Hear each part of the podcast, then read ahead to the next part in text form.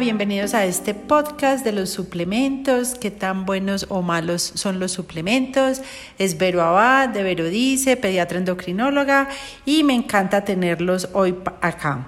Hay mucha moda de suplementos de todo tipo. Están, están los suplementos que para la fatiga, que para el cansancio, que para que el niño eh, crezca bien, que porque está muy delgadito. Em, están que porque ya tengo cierta edad, entonces me voy a tomar este suplemento, que está creciendo. Y los más comunes son hierro, vitamina C, magnesio, cafeína, ginseng, té verde, B12, triptofano, omega 3 y lo que tenemos que saber es que eh, los, los complementos o suplementos, a pesar de que dicen natural, no siempre significa que sea seguro.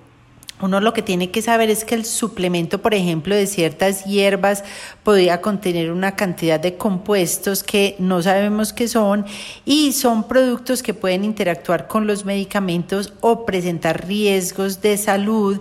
para, eh, para la edad o para, por ejemplo, para los niños, para las embarazadas. Y por eso se recomienda que eh, no se abuse ni se automediquen de complementos a pesar de que diga a tal persona le fue bien, a tal niño le fue bien, se la mandó el médico a ese niño, pero cada uno debe tener la responsabilidad de que el suplemento sea mandado por un médico después de haberlo revisado con el examen físico, saber su historia y ver su condición de alimentación. Los complementos alimenticios no deben utilizarse como sustituto de una dieta equilibrada. Antes que, por ejemplo, el niño no comió, le voy a dar una malteada tal, porque eh, la, la dieta tiene una absorción equilibrada de los nutrientes necesarios para el normal desarrollo y mantenimiento de un organismo sano, pues por el balance de una buena alimentación y nunca podrá ser sustituida por un suplemento alimenticio. Además, se debe seguir siempre las instrucciones del uso porque muchas veces no se mira los ingredientes que tiene y puede ser intolerante, puede ser alérgico, te puede causar eh, interacción con, con ciertos medicamentos que tú utilices y las dosis también puede pasar de que estés consumiendo dosis inapropiadas o muy altas que te puede hacer Em, un efecto en, en, el, en el hígado, te puede dañar el hígado. Hay pacientes que el té verde les ha dañado el hígado, los ha llevado a una falla hepática o el exceso de proteínas que para sacar músculo, que para eh, no consumir carbohidratos, entonces me estoy tomando estas proteínas, que porque después del gimnasio entonces voy, voy a tomarme estas proteínas, o que reemplacen la leche por estos productos proteicos. O sea, todo eso tiene que ser mandado por un médico porque todo tiene un efecto en la salud. O sea, mi recomendación es que no utilices suplementos ni hagas intercambios de alimentos,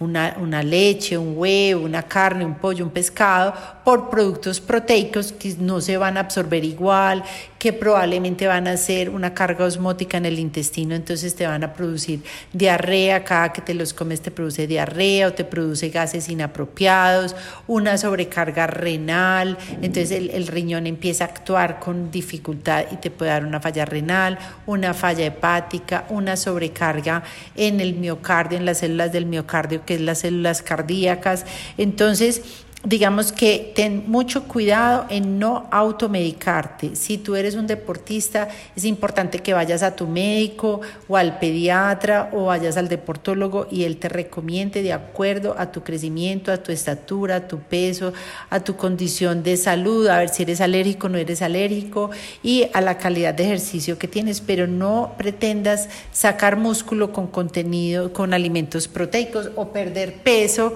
con suplementos y eh, haciendo como un déficit en la dieta balanceada.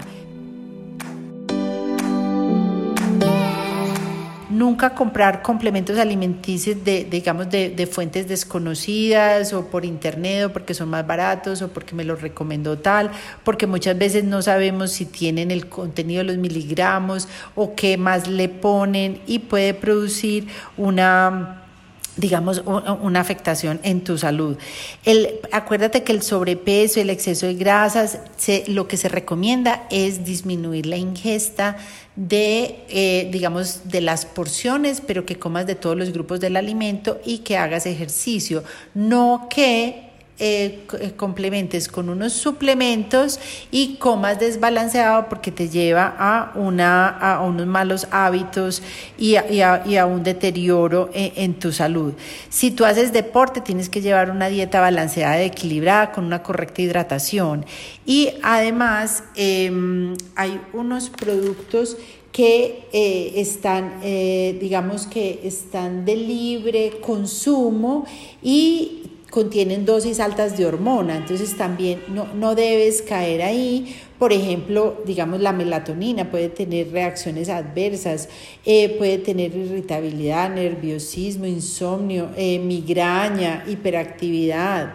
Entonces no, no caigas en, esa, en esas trampas de, de utilizar productos por, por, lo que tú leas en Mr. Google así, sino que sea recetado por tu médico después de evaluar toda tu salud. Lo mismo que las vitaminas, que empiezan que, que vitaminas, que inyectate una B12, que tómate eh, o que no desayunes, eh, sino que eh, comete esta malteada o comete este complejo o tómate este complejo B o tómate esta vitamina D o es decir, no sobre mediques ni a los niños ni a los adolescentes, no, no, no reemplaces la dieta balanceada por los suplementos.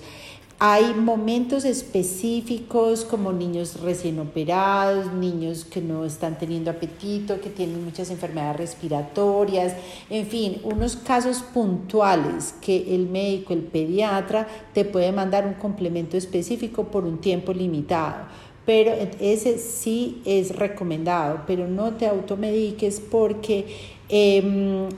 hay estudios de que la, la, la, mayoría de los problemas, digamos, del colon, de dificultad pues, de constipación, de la digestión, eh, de, de, problemas mentales, de fatiga, de cansancio, es por una dieta poco balanceada y con exceso uso de suplementos. Espero te haya gustado este podcast y me gustaría saber tus comentarios, qué más te gustaría saber. Mm, soy Vero Abad de Vero Dice, pediatra endocrinóloga y gracias por acompañarme.